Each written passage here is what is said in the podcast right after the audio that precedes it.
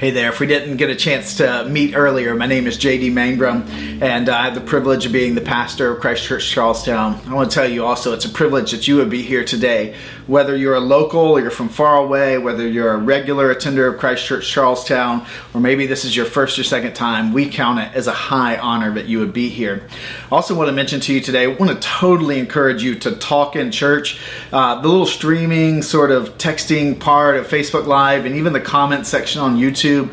We want to free you to ask questions, to say whatever you want to say, to chime in as the service goes along, as the message goes along today.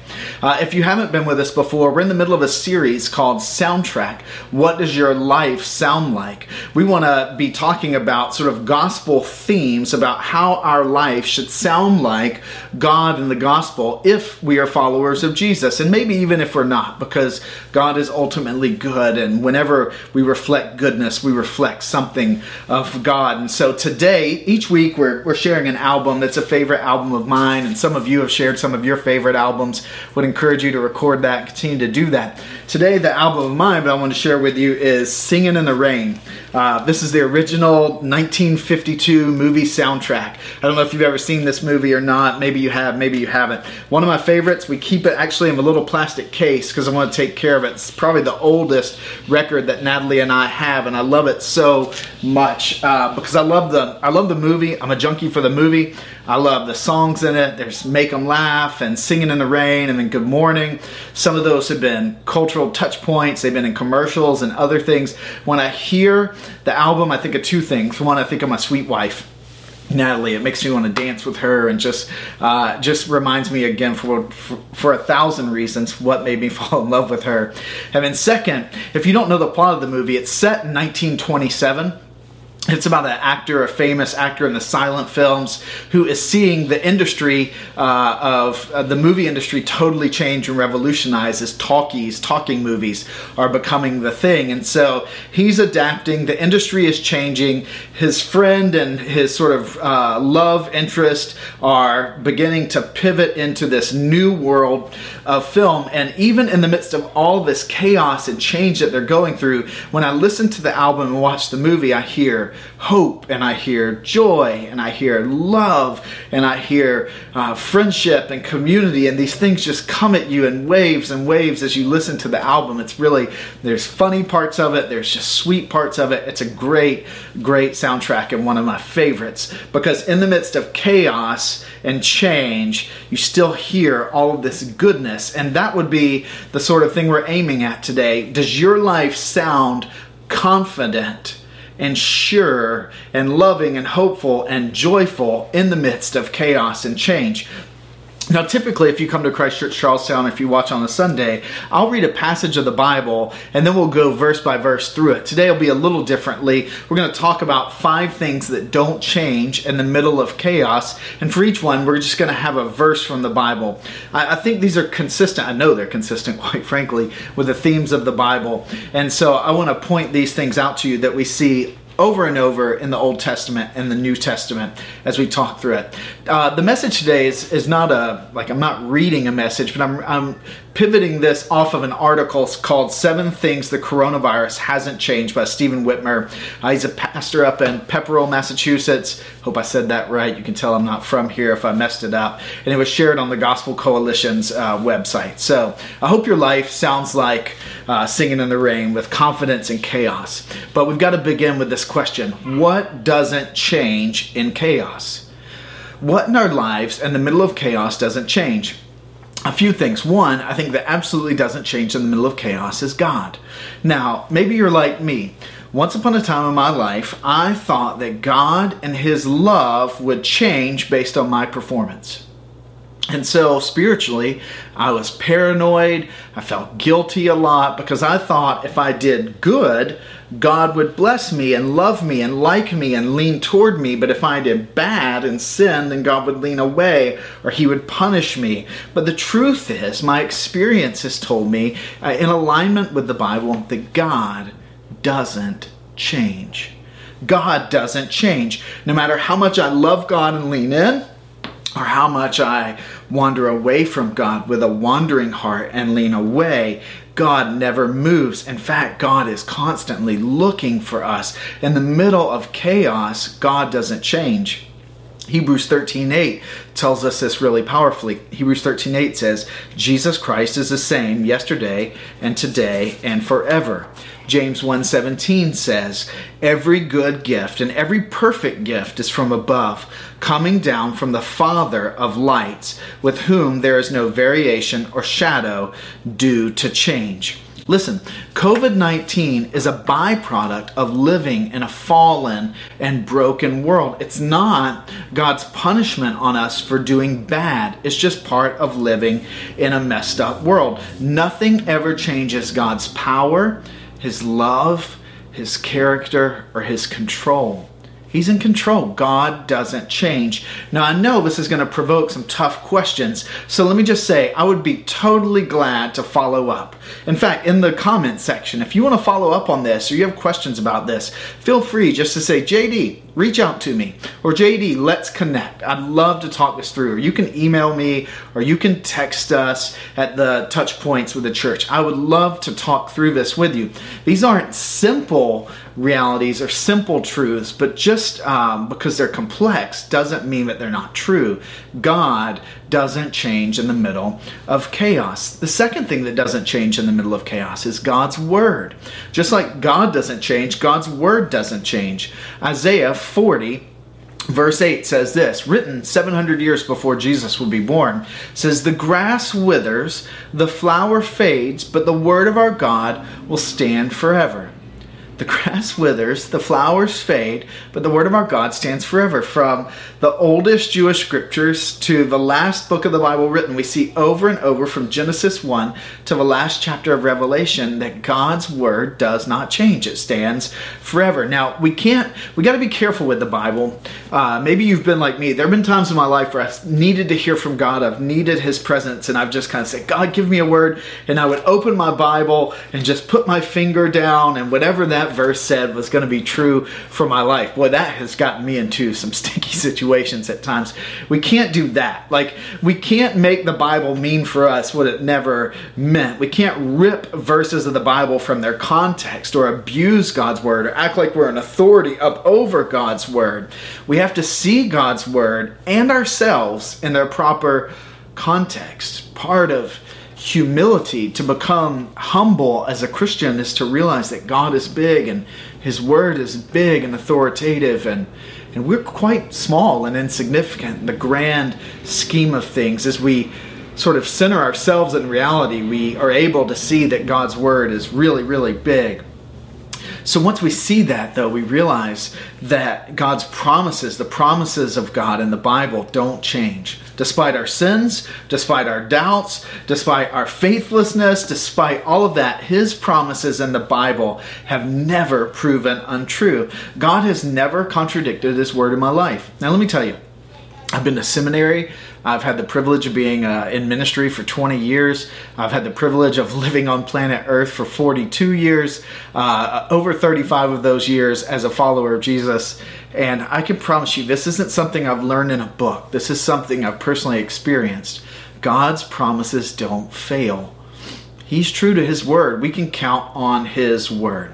The third thing that doesn't change in chaos or in sort of crazy cultural situations is His love. God doesn't change, His Word doesn't change, His love doesn't change. Psalm 136, 1 through 3 says this Give thanks to the Lord, for He is good, for His steadfast love, His covenant love, His chesed, His grace endures forever. Give thanks to the God of gods, for his steadfast love endures forever. Give thanks to the Lord of lords, for his steadfast love endures forever. And this psalm goes on and on and on. And after every phrase, at the end of every verse, it says, For his steadfast love endures forever. His covenant love, that Hebrew word we love as a church, chesed, it doesn't change. God's love doesn't change. And so we can praise Him.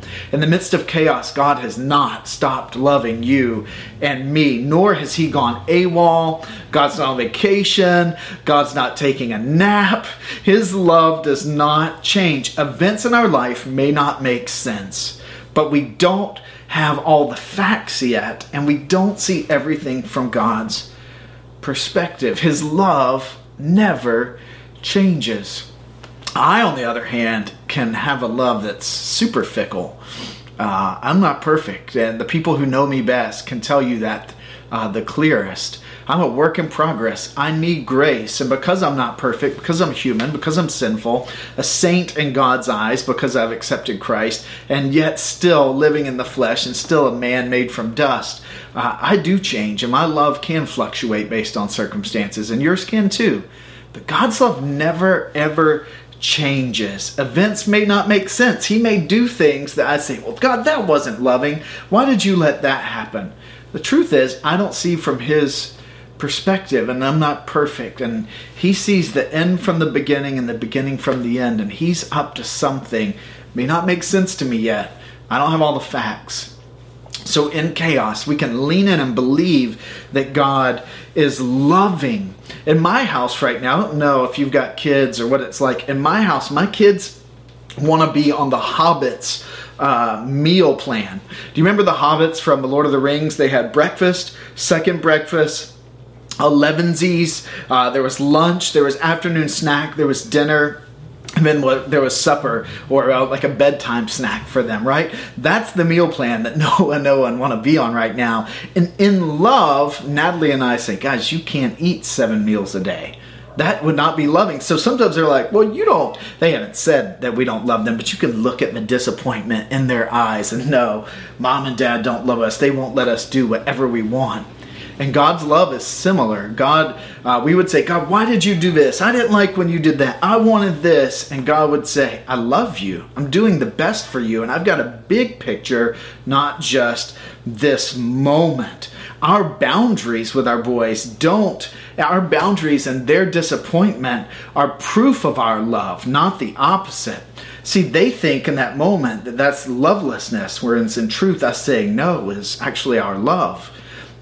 Same with the Lord. Sometimes what we think is his lovelessness or maybe him taking a nap is actually his total love at work in our life.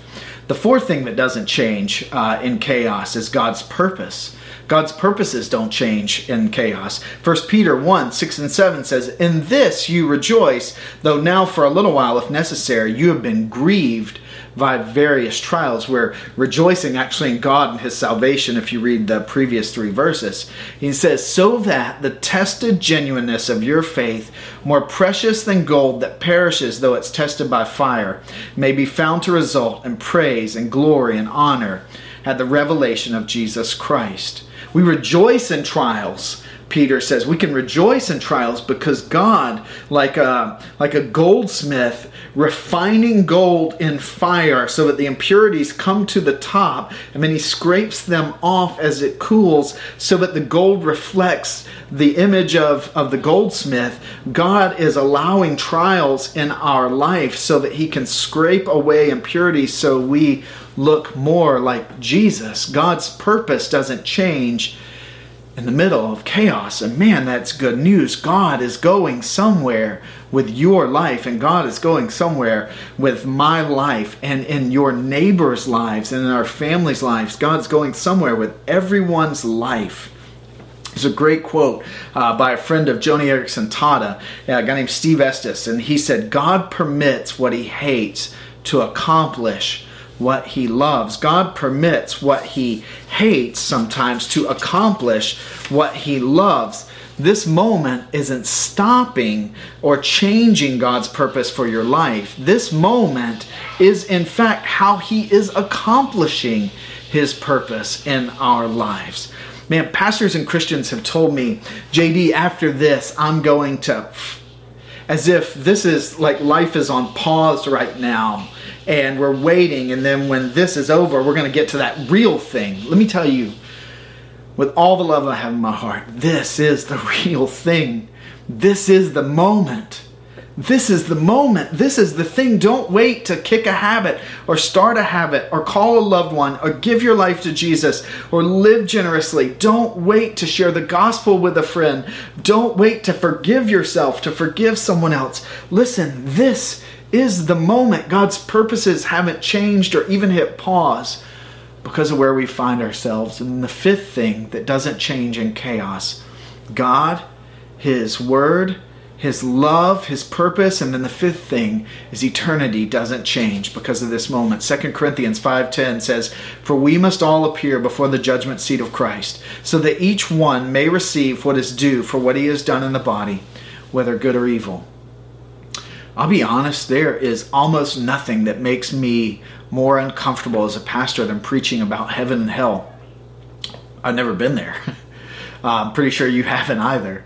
And so uh, I'm speaking about something when we talk about eternity that I haven't experienced. A lot of the other biblical truths I've personally experienced. The four we've shared today, I've experienced, but not this one. And so I don't ever want to sound arrogant or like I've got all this figured out. But God has been true in my life about everything else uh, that the, the Bible talks about. Um, some of it not in my timing, but all of it true. And so I have to believe also he's being honest and truthful about eternity as well. COVID 19 is reshaping our journey, but it is not reshaping our journey's end. COVID 19 is reshaping our journey, but it is not reshaping our journey's end. Even as things change, the mortality rate is still 100%, and we were all made for eternity. We're all made for eternity. For the ones who's accepted God's free gift of grace, His gracious offer of salvation and love and forgiveness, to hear that God has shaped us for eternity is a comfort. Like I hear that and I go, okay Okay.